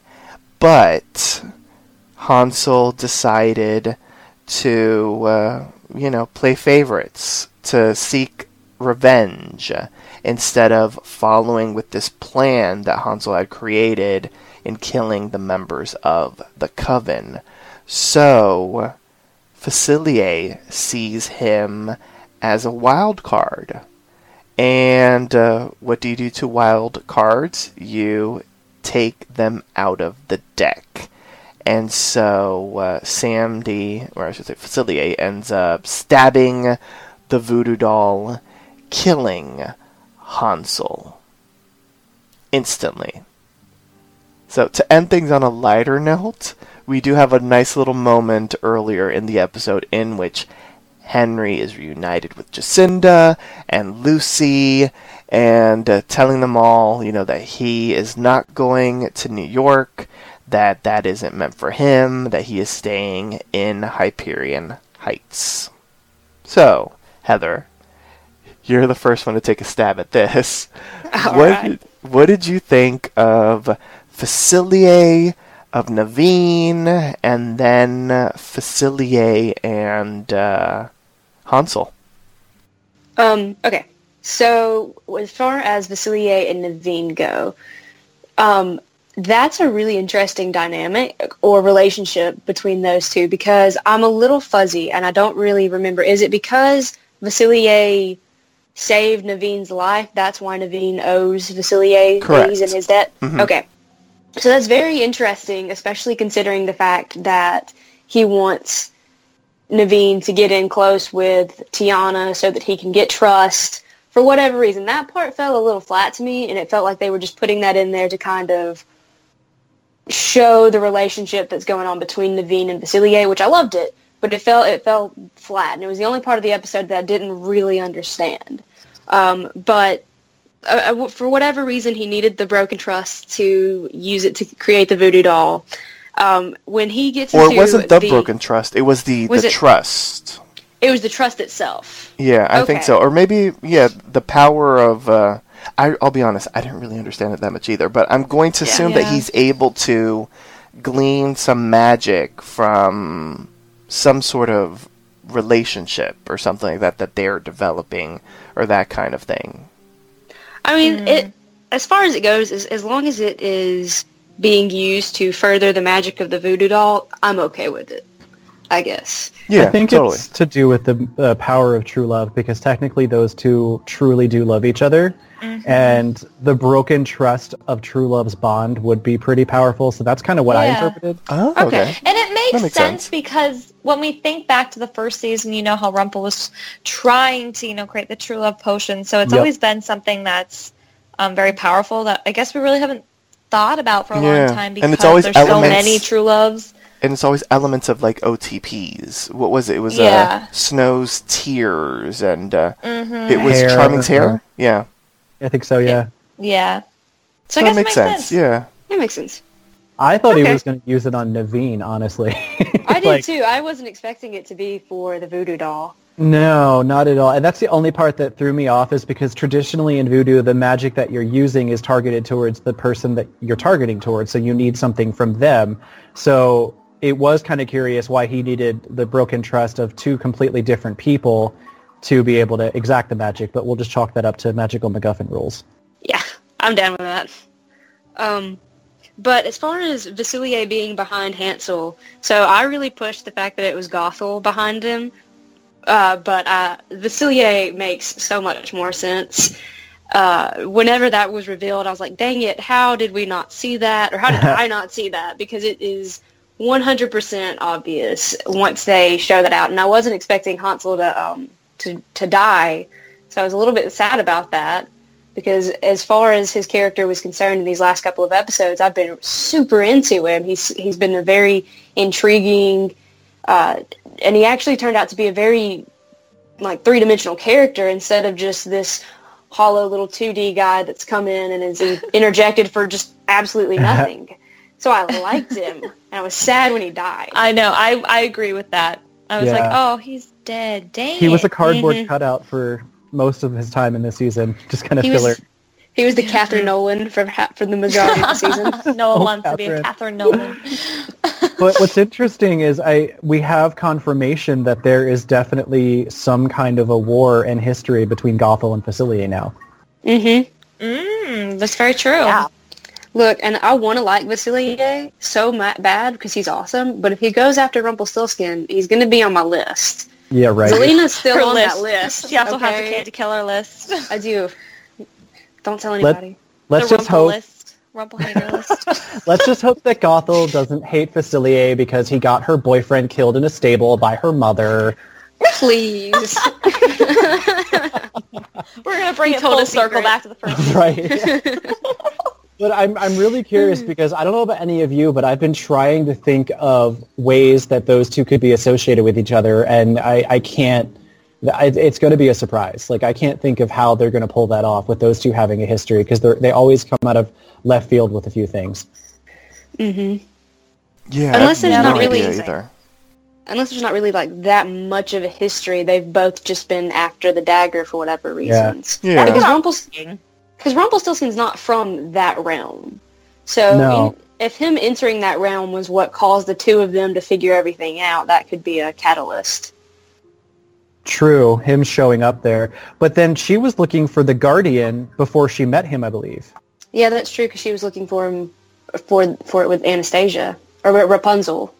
Yeah, Hmm. Maybe you might need. Well, it would make sense. You know, you need the dagger for whatever ceremony they want to do with the guardian. So, I guess we're gonna find out soon. I'm going to assume in the next episode we will find out exactly why Facilier wants the dagger, and then in the episode that's gonna feature the Gothel uh, centric flashback, we will find out why she wants the dagger. yeah. I'm beginning to think that Facilier, even though the promo makes it look like he's bad, just the way he's been with Regina and the way they're setting him up as her love interest, I'm really beginning to think that his past is going to be kind of like a tortured person. He really just wants Rumpelstiltskin screwed him over or something, and that's he just wants to get his life back and be able to be with Regina maybe or something. I hope that's true. To be quite honest, after Yeah. what we saw here with him, I was very confused because you all know I've been Uh-huh. rooting for uh, Facilier and Regina together. I like their chemistry, and I feel like there's something there. Even though, to be quite honest, I don't know if we're going to get any backstory on them, just because we are headed towards uh, a conclusion. But Yeah. I do like them together. I like I like the chemistry, and for me at least, right now, they're selling it with the chemistry together. If we get a couple lines like, you know, you broke my heart, or this is out of the other, that's why we had to separate, and and you know something, you know, a couple of lines, I will be happy. But because of what they did here, I'm like, they're really trying to make him seem shifty and shady and a little bit nefarious. Although, if you think about it, he did kill a killer. So if they Yeah. do want to do a redemption, you know, at, at some point, uh, I mean, this is a point in the good direction. You know, he did kill, but it, he was a killer, a serial killer, someone that was just killing these people, you know, for his own uh, um, selfish purposes. So they could go that route. I'm just. I, I don't know. And, and with the promo, the promos do mislead, though, all the time. If you think about it, with uh, the promo for this episode, Zelena says something to the gist of, you know, oh, it's it's her fault, you know, why uh, uh, all this happened. And based on the promo, it looked like she was talking about uh, the Candy Witch, the uh, Blind Witch, the Gingerbread Witch. But in reality, she was talking about herself as the, you know the the Wicked Witch. So Yeah. the promos do mislead sometimes. So I hope that uh, they do show uh, something in Facilier that leads into that route. Just because I do want to see Regina happy at the end. I do. And the writers have said, or at least they did say, you know, during the hiatus, Regina's going to get a love interest, and it's going to be an amazing love interest, and it's going to be one well worth it. And uh, we've only been getting drips and drabs of it. So if this is the person, I hope it's something really special. And, uh, you know, they find a way to explain away all of the shifty, shady stuff. Because, as Vinny mentioned, when he is with Regina, he seems very honest about his intentions. So, He's kind of like Hades in that regard, where it's like for the half season we were kind of debating, is he a good guy, is he a bad guy? Because we didn't know a lot about him, and what we saw wasn't really nice, except when he was with Zelena. So I kind of like that they're going that little, that ambiguous route, and hopefully they'll go that other way, because I'm very, mu- I'm very much also a fan of uh, Regina and Facilier. Yeah, and I hope that it's opposite of what Hades was because obviously we've already Yeah. seen what happened with Hades and how there was heartbreak at the end of it. I hope if they are going the Hades-ish route with Facilier that he is able to prove himself to be I don't know what you would say, like an honorable person, someone that actually had good intentions and was trying to help Regina out. Because if you think about it, I mean, he did provide a little bit of magic to her, and uh, she did return back with the moss. So hopefully, whatever it is that they're doing, that veggie stew, you know, with the moss added into it as like a little spice of paprika or whatever, ends up curing Henry. Because that would be certainly another check for the good side of uh, Facilier. But I guess we're going to have to wait and see on that. Any final thoughts on Facilier, on Naveen, on Hansel, or any theories or whatnot of, of what's to come, in particular since we're talking about Facilier with Facilier and that kind of thing, before we head into MVP? One thing I will say is that I went back and I kind of did some digging because I couldn't remember if Facilier ever really did anything that was downright straight wicked and nasty and evil. And I came up short. He came up as a trickster. He came up as somebody who is, yes, selfish and after something for his own gain. But looking back over his turn in the episodes, other than like his initial presentation and deception with Tiana, in reality, he's just been kind of like a rake. He hasn't been homicidal. He hasn't really been super horrible. And if you think about it, unleashing Nick to be the killer of the Coven, yeah, he may have his own purpose for it, but he didn't set it up for anyone innocent to get killed. Which, granted, the one witch might have been the doctor was like under the curse, and so was the blind one. But still, they were witches, and you know his purpose may not be the most altruistic, but in reality, I think they are giving us a red herring with this ending of the episode, making him seem really, really evil or mean. I think he's just desperate to get what he wants. You know what? That's very true too. And I'm not saying this just because I'm trying to find something in him to like root for him and to hope for a happy ending for Regina. But if you think about it, when we first meet him, the reason why he steals that jewel or whatever, the metal that has the jewel in it from Tiana is because he's trapped. He's trapped Yep. between worlds. Uh, you know, he's not in the world of the living, he's not on the other side, he's stuck in the middle, and so he needs that ruby to allow him to uh, return to, um, I guess, the, the living plane. Yeah. It might be interesting if somehow that is related to Mother Gothel, and maybe that's why he's uh, hell bent on whatever with her. If they could somehow Yeah. tie that in, because that's a little tiny uh, storyline thread that's dangling that we never got an explanation to when we were first introduced to him. So if that can somehow circle back to Gothel, that might be a reason, uh, as you know, per what Heather was stating, that sort of explains some sort of either rivalry or some sort of I'm going to get you back type of thing between Facilier and Gothel. Yeah. I guess we will have to wait and see. I feel like within the next two episodes, uh, we will learn a whole lot about Facilier as well as Gothel. So, uh, listeners, stay tuned. And on that note, it is time for our MVP, the most valuable player. Which character impressed you the most and why? The rules are simple. State which character impressed you throughout the episode and why. And if someone has already mentioned the character that you were going to choose, you must select a different one, aka no repeats. So, Vinny, explain to us why Zelena is your MVP. This is where I'm going to shock you. Oh my gosh. What? Uh-oh. So she was a phenomenal character in this episode, and I love her to death. But, and this is oh. going to seem strange, I'm going to give it to Regina.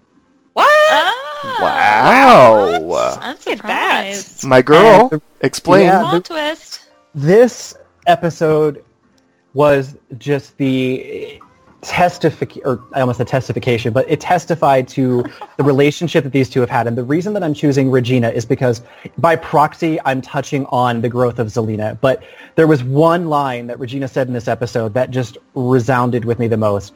If anyone's going to kill my big sis, it's going to be me. Yes. you know, and like, and that right there, it kind of sums up their relationship. And Regina did not have a lot of on-screen time because Lana was directing, but in the few moments that she was there, the bond between these two was so evident, and they have come so far. And Regina has come so far because there was a big moment where trust between the two has always been a thing. Even in this season, it was kind of touched on that the trust between them was still kind of an issue.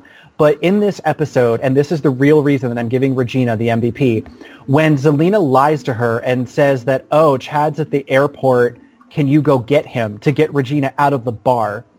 She didn't question her. She didn't second guess it. She didn't try to read more into it. She extended the trust to Zelena and inadvertently trusted Zelena to, you know, even though she didn't know, I think she probably had some kind of idea because she would have done the same thing. Trusted Zelena to handle it on her own. And in a way that was like, look, I'm the younger sister, but let's face it, Regina's always been the more mature one. This was her kind of allowing Zelena to fix her own mess, stand up and legitimately come full term. And it just, this was the really denouement of their relationship, and I absolutely loved it. And that was what usurped Zelena from getting MVP for me, was just the chemistry between the two and just the final, the expression of trust really did it. I love a good hashtag plot twist. So that was uh, fantastic, Vinny. So that leaves a certain someone out there for one of you to grab. And who shall go next? Jenna. I was about to try to do an Oz um, one, but I couldn't think of one because I'm not as clever as Jenna Pace. But I did enjoy the Oz puns. Maybe you can slip one in. Uh, I will. yes. I will try. Who is your MVP and why? I'm kind of stuck between two of them at the moment. Um. Oh. Okay. So I was about to. I was kind of going to cheat for a second and choose Lana because she's directing, but I'm going to be fair and choose a character. And while he wasn't on screen a lot, I really liked Rumple, so he's my MVP because Hmm. I find that chemistry is, of course, so important on Once Upon a Time. Look, sometimes the plot will be inconsistent, the characters will be a little weird and wonky, but you can always rely on the character relationships to be the fundamental, interesting thing in Once Upon a Time. And an underrated relationship on the show more than anything, or that I that I realized this week, was Zelena and Rumple. They don't get a lot of screen time. They haven't gotten a lot of recent screen time together, but when they do, there's so much like there's snippiness, there's vindictiveness, and I kind of find it interesting that in the years that followed the Black Fairy's defeat, like it kind of seemed like everybody put their rivalries to the side. Like whatever whatever people were whatever issues people had with each other, they kind of like just put it to the side. Rumple and Zelena really didn't seem to do that. And we get to see it in the scene. There's snippiness. Uh, uh, Zelena basically has to emotionally blackmail Rumple to get what she wants out of him. And Rumple's like making all these clips. He hasn't forgotten what she did. She he hasn't forgotten that she killed his son and tortured him for a year and did all sorts of other bad, despicable things to him. And I found that to be a really cool part of the character, the character, and it made me. Rumple's Zelena scenes tend to be my favorite in the series. My favorite moment in the entire series is um, when Zelena reveals herself to be Marion and their discussion in the hospital because it's just so. It's I don't know. It's a very tense scene, but their but the chemistry between them tells it all. And yeah, so the most that I want, a lot of what I want out of Rumple is his dynamics with characters. I got uh, that in spades with Zelena, and I kind of got something that I've been wanting for a while, kind of a vindictive side with the main character. So I was really happy with what we got. Let's see. Heather, since you like children, who's your MVP and why? Yes. Um, uh, well, Jenna got mine, so I will be the jerk and take Zelena on this one. Oh, praise Bum, God. bum, bum, bum. Thank you, thank you. See, I was Um, really just being generous. That's why I didn't pick her. Yeah. Oh, yes. now you, who's Vinny. showing up? I, ha- I I was like, oh, I got to be creative this one because they know who I would pick normally. it's see, you know, see, I need to choose somebody different because I chose Rumple last time, so I'm gonna Yeah. go with Zelena, um, which uh, is, I think I've chosen her one other time, but it's big for me because I don't like Zelena on the usual because of the whole everything that happened in season three and a little bit of season four. She's a character that I usually struggle with, but in this episode, they the writers made me feel for Zelena. Um, I, I really enjoyed the struggle that she went through about how this curse actually wasn't that much of a curse for her because even though she has she's still struggling with her daughter, she's found a man who she loves. She's found somebody who she can spend the rest of her life with and find a little bit of happiness. Um, and as far it's it's very interesting to see, you know, and we've talked about this throughout the podcast and everybody's really touched on it, but how far Zelena has come from where we saw her in season three. Uh, and when she first came on to the page, I, I've loved I've loved to hate Zelena ever since she got in on it, it on this show. But for me to actually enjoy an episode that explores her characterization is phenomenal. And she how she just she's just come so far and for her and regina to have the wonderful relationship that they have now together for her and rumple to at least be on somewhat civil if not somewhat civil terms it's really fascinating so zelena gets my mvp just because way to go, Zelena. I actually liked you this episode. Well, damn. So, uh, Regina, Rumple, Zelena, off the table. Now, Jenna Pace, I have shrunken Jenna Pace down and placed her on my shoulder, like you know, like the little angel of the devil that's on the shoulder.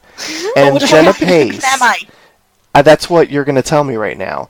Whisper Oh. in my ear if I should let, or if I should have Katie go last, Jenna? and I should go next. I'm gonna shrink myself down and put myself on Jenna's shoulder. Jenna, make the right decision. Should Katie go last? Jenna Pace. Mm, No. it would be really no.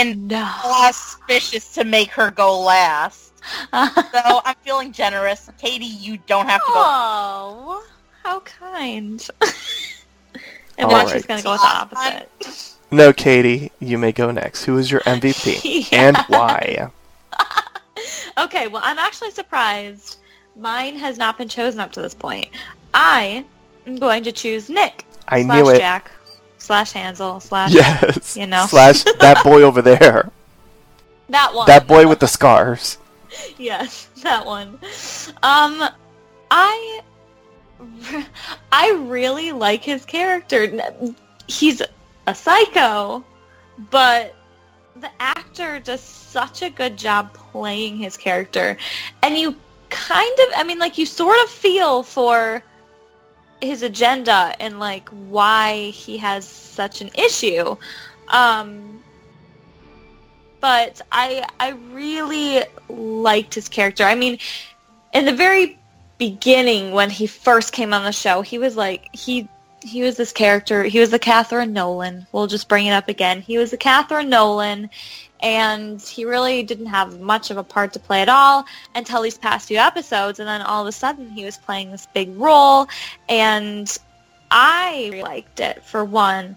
Um, I like how he kind of came out of nowhere with someone that no one really totally expected. And I like how they brought in the Hansel and Gretel story and how we got to see it play out in a much different way.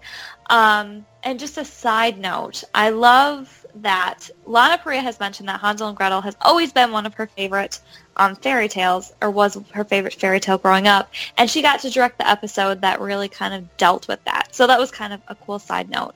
Um, but I, I'm giving my MVP to Jack Hansel, whatever, because I really liked his scenes, and I liked. I mean, when he was mon, you know, doing the villain monologue thing and everything, um, it was just so well acted, and he he pulls off this creepy vibe really well. So I, I'm giving I'm giving my MVP to him, and I'm, I'm kind of sad that he died. Not gonna lie. A lot of I'm great surprised. choices. What, no what one's were you made saying, the, Vinny? uh, no one's made the Zoolander joke. That Hansel, he's so hot right now. What? okay, I, I I don't get. It.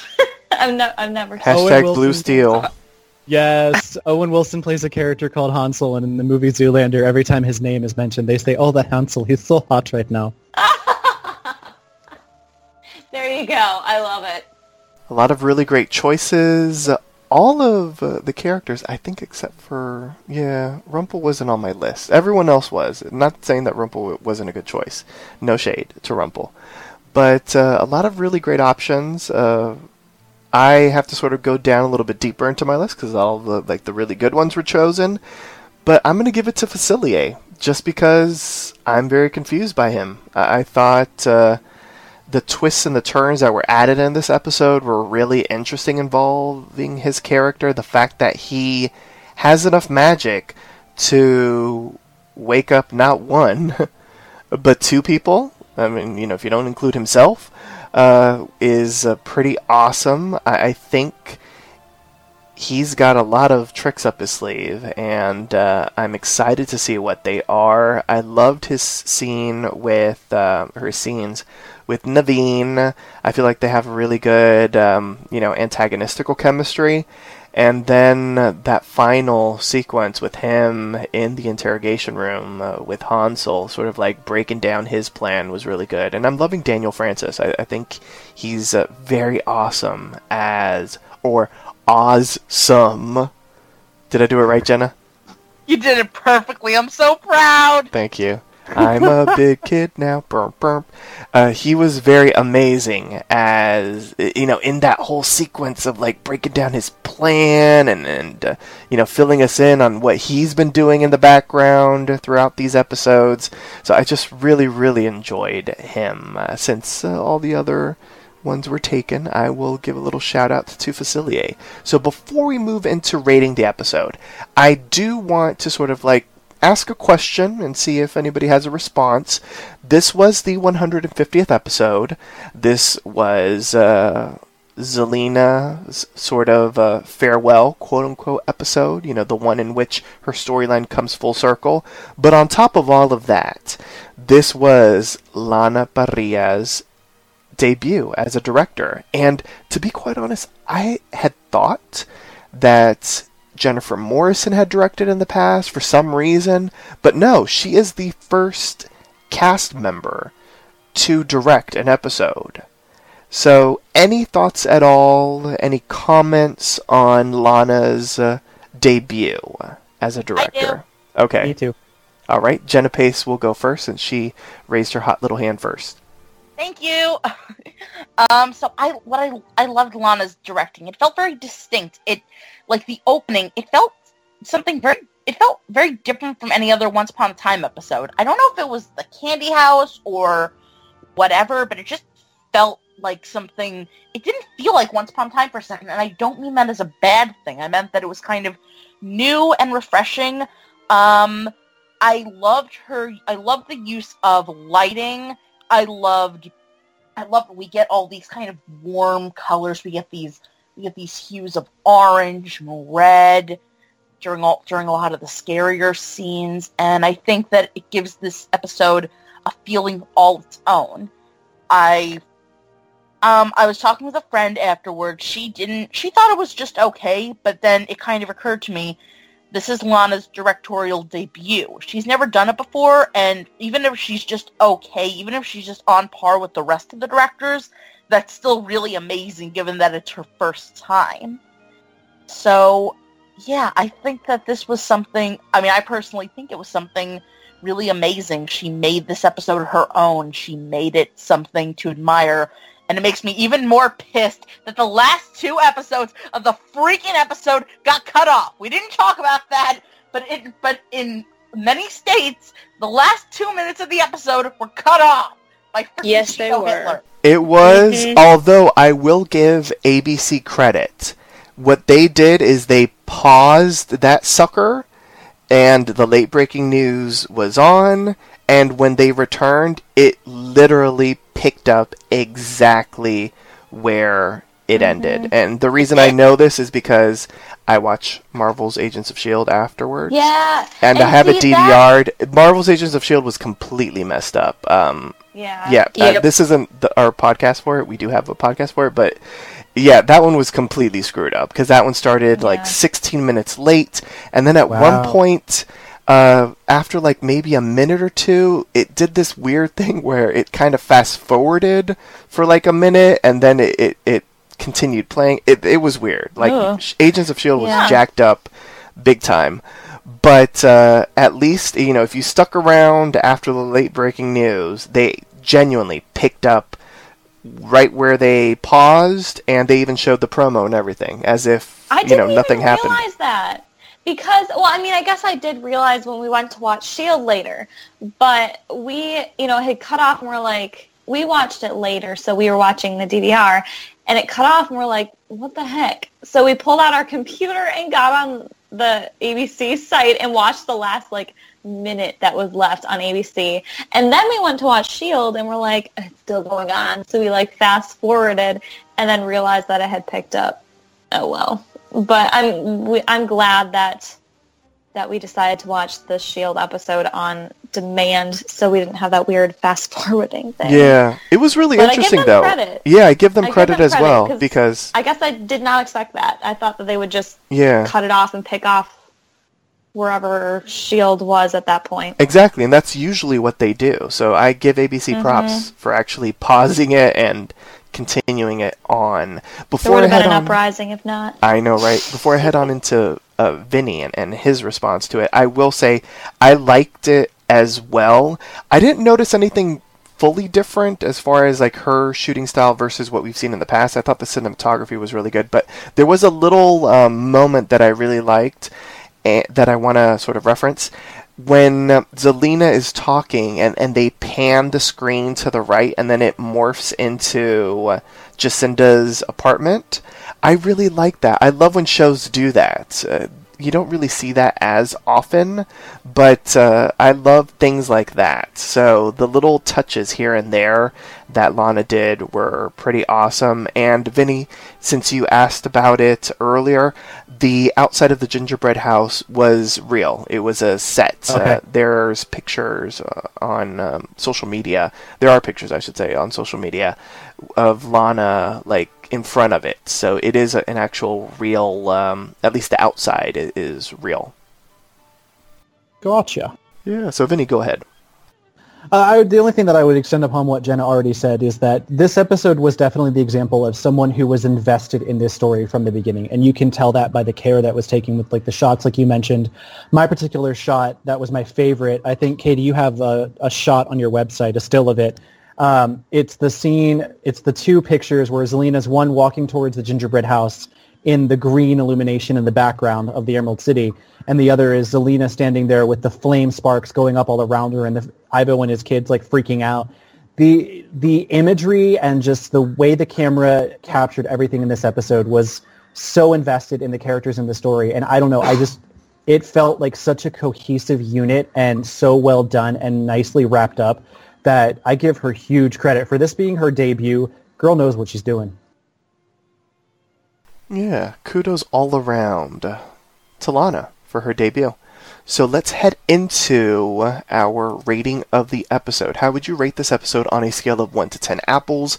The point system is allowed. If you found the episode exceptional, deserving of more than a 10, you may grant it the coveted golden apple. And let's spice up the order. Let's uh, add some spice to these apples. And let's start off with Jenna. Okay, um, I think I'm gonna give this a nine out of ten apples. I had a I had a lot of fun watching it. I think that this was a really good conclusion for uh, character. I think honestly, I was already going in really liking the episode, like I was gonna give it an eight and a half. But as the more you guys talk, the more like I realized, wow, this is even better than I thought it was, and I already really liked it. So yeah, you guys persuaded me even more on the positive side, and that's never a bad thing. Um, yeah, it was just a really good thing. Um, I think the char- the side characters were used really well.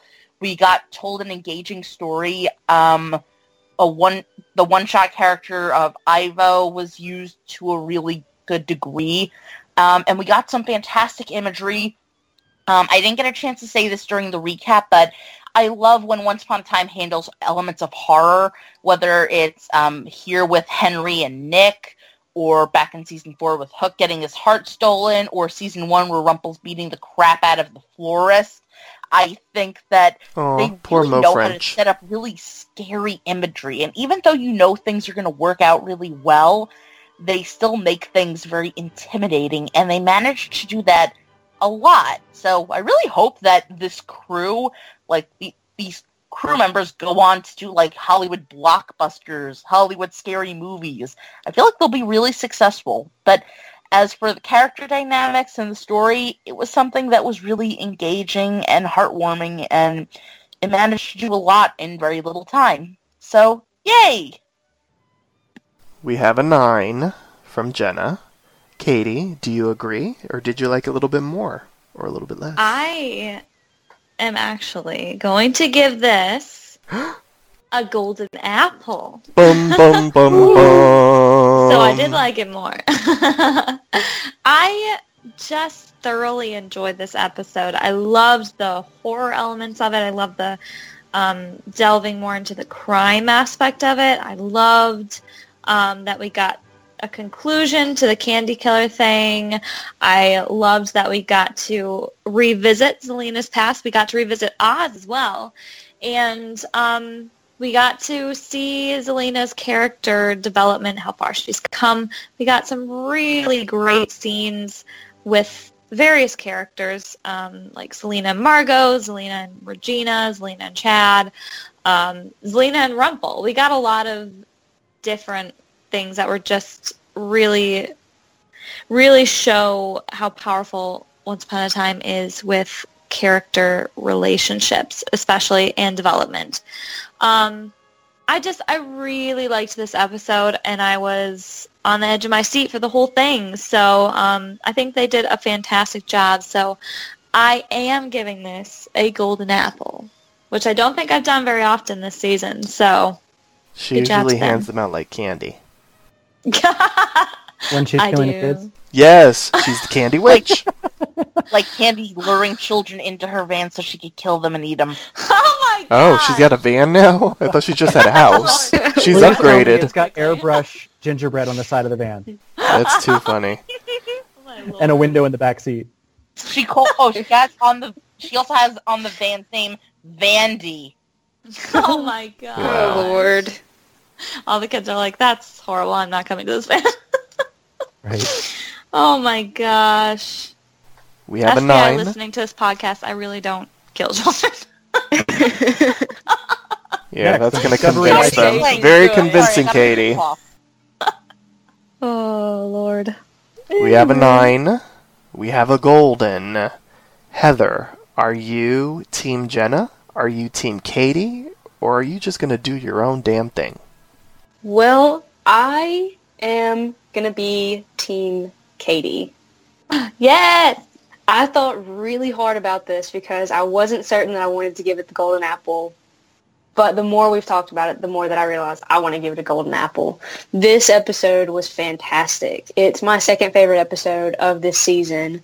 Um, I, I loved the character exploration of Nick that we got to go through. I loved um, going through and seeing Zelena's, the, the, just the fact that they were able to include so much of Zelena's characterization in this one episode was absolutely fantastic. And Rebecca Mader just threw it, hit it out of the park. Um, the one-liners in this episode were enough to give it a golden apple anyway because I laughed so much during this ep- this episode. Um, the twist of Facilier at the end, the animosity slash civility between uh, Zelena and Rumple was something that I've been waiting to see all season long. And the sisterly bond between Zelena and Regina was fantastic. So everything about this episode, from point A to, the end, I loved, and it didn't change no matter how many times I watched the episode. So it, it deserves a golden apple. Sisters are doing it for themselves. Vinny. Now we've got a golden train that has started and is chugging along. Are you on the golden train? Or are you way over there with Jenna Pace? Or are I'm you doing your own Giants thing, Club Vinny? Car with a Guru Golden card because I am. Yes. golden- If there was a platinum apple, I would give it a platinum apple. But golden. here's why. So One of I, us. What I laid a trap for you, Heather. I totally did, and it was a good trap because It was. What, what was going to determine whether or not I gave this episode a golden apple and not just a 10 was if I let Zelena up for grabs for the MVP. If you chose Zelena, because I know how much you love to hate her, duped. that was my deciding factor because you choosing that as someone who is you you you admit that you like love to hate her. So in a way, you kind of the character hit you well, but this episode showing you and uh, inspiring you to choose her as your MVP really kind of speaks to the effectiveness of not only the writing, the directing, just the story of Zelena and how far she's come. And I, this episode is my absolute favorite this season. It's getting really close up there for being my favorite in the entire series, but I don't think anything will ever dethrone the musical episode uh, for that number one spot. But this episode had so many things that I love. Things you guys have already commented on. You know, the interactions between the sisters, Rumple and Zelena, continuing, but yet also like without words, kind of coming to an agreement. And I wouldn't say forgiveness, but they seem at a place now where they can coexist. It's not going to be awkward at the family gathering as much as it has been, you know, and overall, we got the Candy Killer story wrapped up nicely in a way that followed the character's journey. We got excellent tear-jerking goodbyes. We got a little dash of what's to come in, you know, Henry running to Jacinda after he's set free and them hugging each other instinctively and him going in for what I thought was like, wait, are they going to do the kiss? Is it going to break and he's going to fall down dying? You know, it, it, I was on the edge of my seat too with so many instances in this episode. And I think this has been the most well done episode this entire season. So golden all the way, baby. Toot, toot. But I also have a question for Jenna Pace.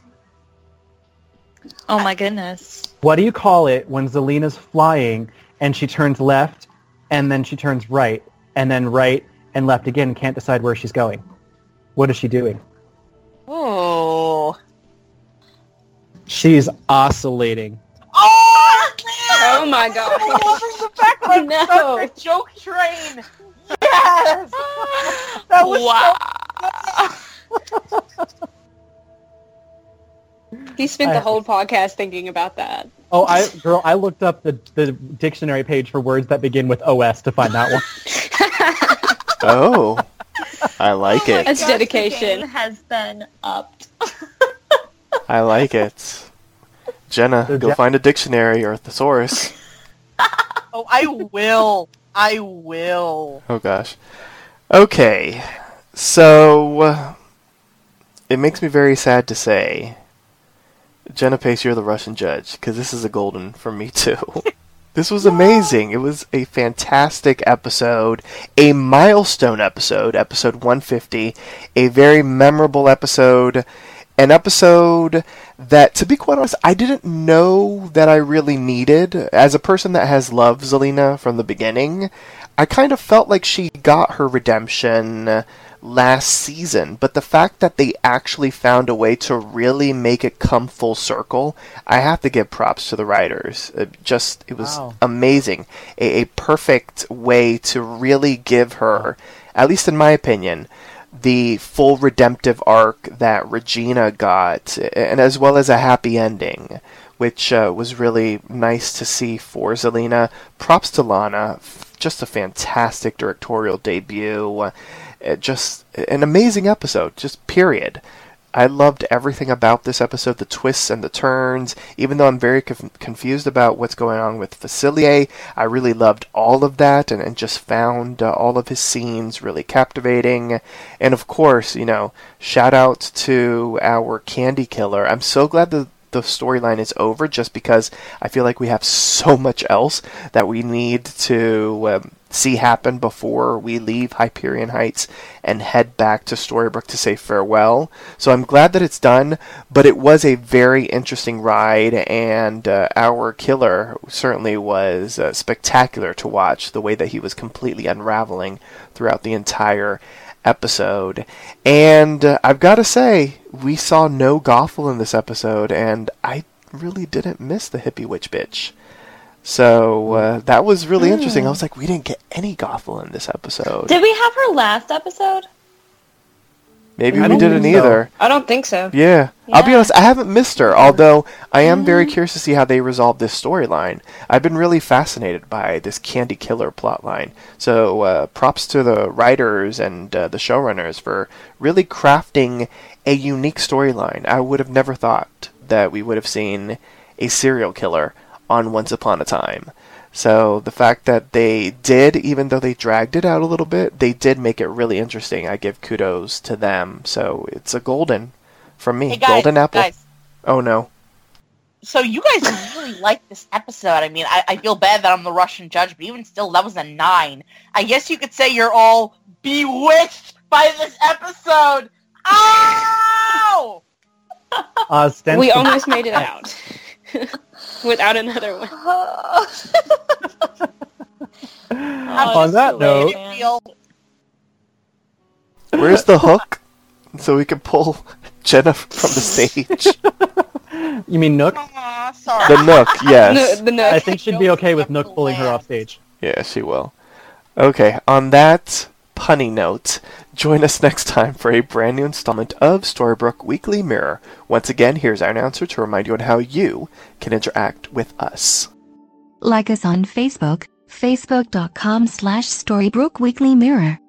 Follow us on Tumblr, storybrookweeklymirror.tumblr.com. Follow Poppy Chula Radio on social media. We are on Facebook, Instagram, Tumblr, Twitter, and YouTube at Poppy Chula Radio. Do you have any questions, suggestions, comments, or concerns? Email us via contact at poppychularadio.com. Help support Poppy Chula Radio financially by visiting gofundme.com slash poppychularadio. Are you interested in joining the Poppy Chula Radio team as an on-air personality or blog contributor? Email talent at poppychularadio.com. Binge listen to your favorite Poppy Chula Radio programs by visiting poppychularadio.com slash archives. You can also download tonight's broadcast and the rest of the series through Apple Podcasts and Google Play. Just search for Storybrooke Weekly Mirror and subscribe. Thanks, announcer. My co-hosts, my pun enthusiasts. Please wish the listeners a good night. Good night, guys. Good night, guys. Night, everyone. Good night. Stay healthy and don't get osteoporosis. I have nothing in, in response. I knew something was coming. I'm, I'm reeling. I don't know what that Good was. night. Thanks for tuning in. Download new episodes of Storybrooke Weekly Mirror every Tuesday and Wednesday via Apple Podcasts, Google Play, and the Poppy Chulo Radio archives. Our Tuesday show is our episode discussion, and our Wednesday show is our special spoiler edition of Storybrooke Weekly Mirror. Good night. Have an awesome night. Yes, I did a repeat. I apologize, Jenna. It's okay. You're forgiven.